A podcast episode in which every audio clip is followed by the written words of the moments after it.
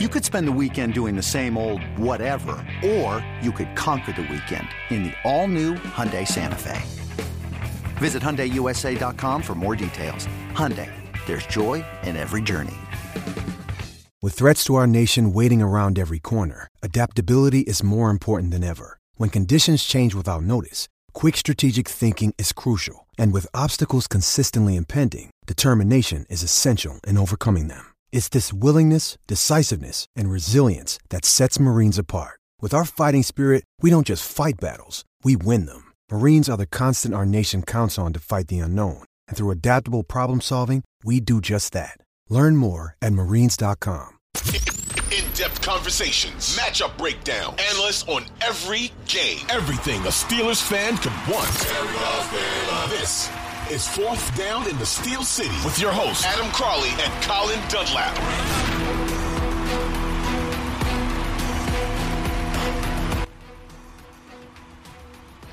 Fourth down in the Steel City rolls on, baby. Why do we call it fourth down, Colin? Because there's no five downs in football unless you're Colorado.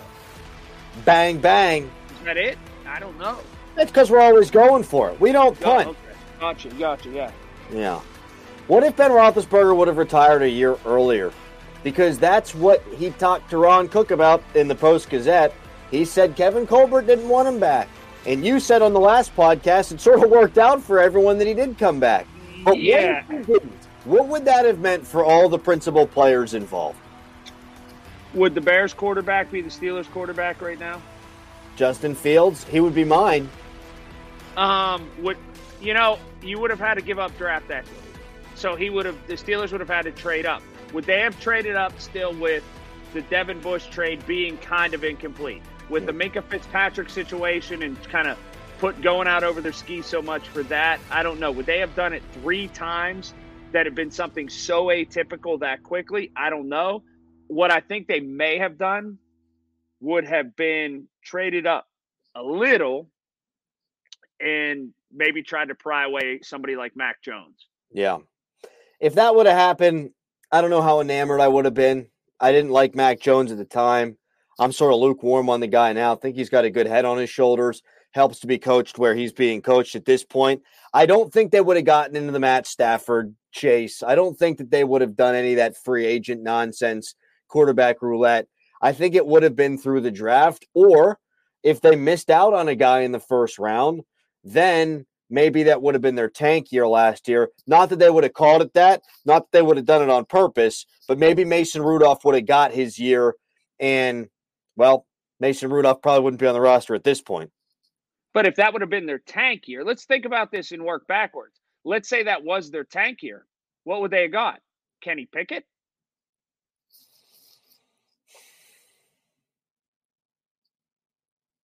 Yeah. I mean, I, I mean, what else would they have done? I, I don't see this had been other than giving away the farm with draft picks. How would it have worked out any differently? well, They, they, weren't going to get they weren't going to get Trevor Lawrence, right? they wouldn't have. But if they had, okay, so if they didn't give away the farm and they got Mac Jones, and so then this year they would have Mac Jones and not Kenny Pickett. Maybe they wind up with an offensive lineman in round one. Maybe they wind up with a defensive lineman in round one.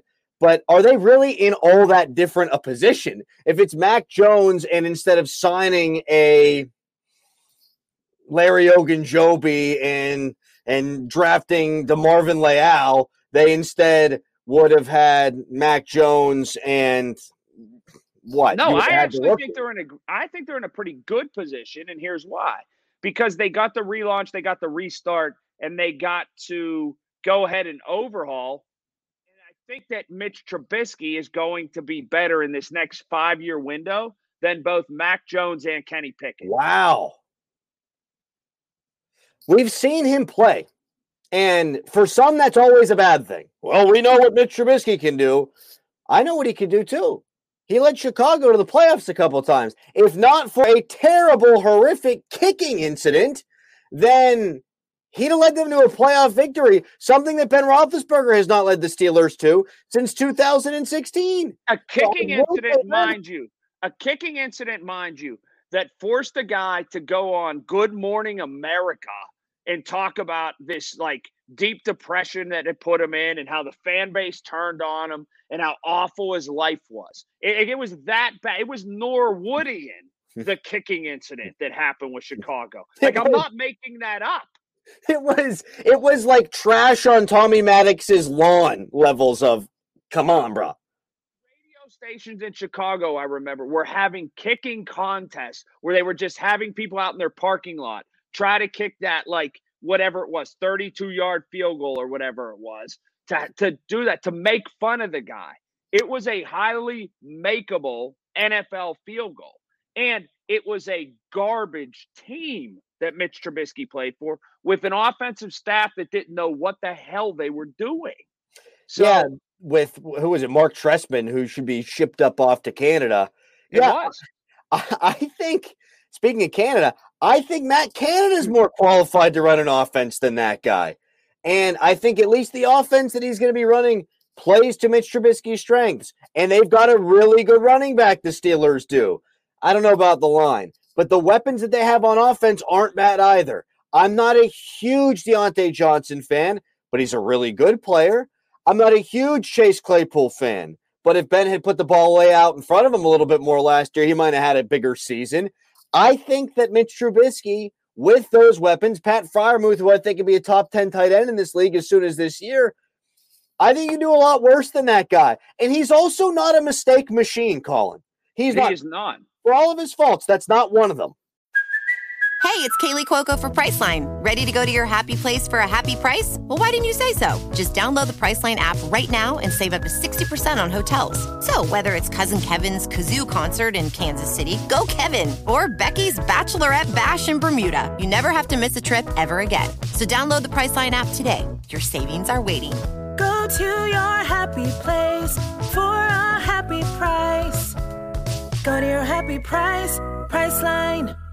Speaking of mistakes, shifting gears here, question for you.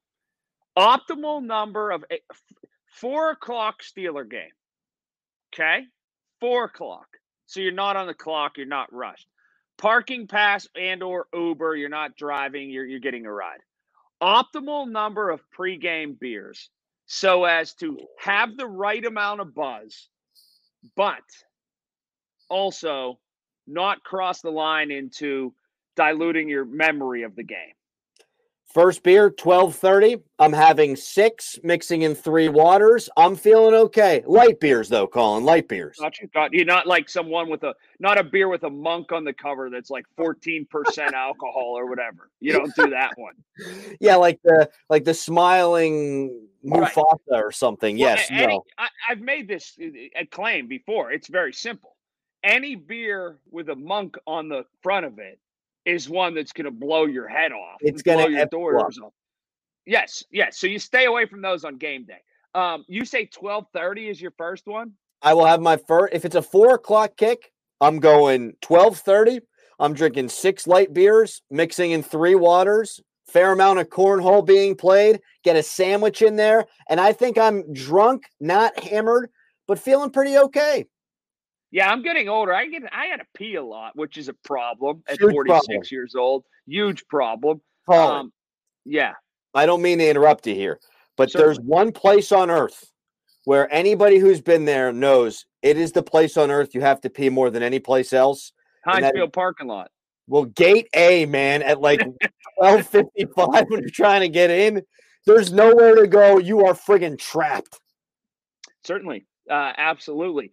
Three Rivers slash Heinz Field parking lot. Like for me, the beers, I probably start probably one o'clock and I will only go four. Although I only drink Saturdays, so this throws a wrench into things. But let's say I had the next day off, I would change my drinking day from Saturday to Sunday. Sure. Uh, I would probably only go four, and then I'm notoriously I forget to drink water. So there's that. Uh, I'd probably go four or five and just not power drink. I'd professional drink, sip on them the whole time. Light beers are fine, four or five light beers, but I'd, I'd wait a little bit longer. And I know, I know right when that, I know right when I hit, right when I hit, when I get to the point where I'm You know what I know, and it happens at tailgate parties. The very first time I say to myself, "Did I say that to my friends, or did I think I said Oh, that?" That's see, a big moment for me. that is a massive tell, Colin. My other one is where I go, okay, now wait, how many have I had? The first sign of like, I oh uh no, baby, it's fine. I've only had three. The next time she asks, and I go, oh no, baby, I've had.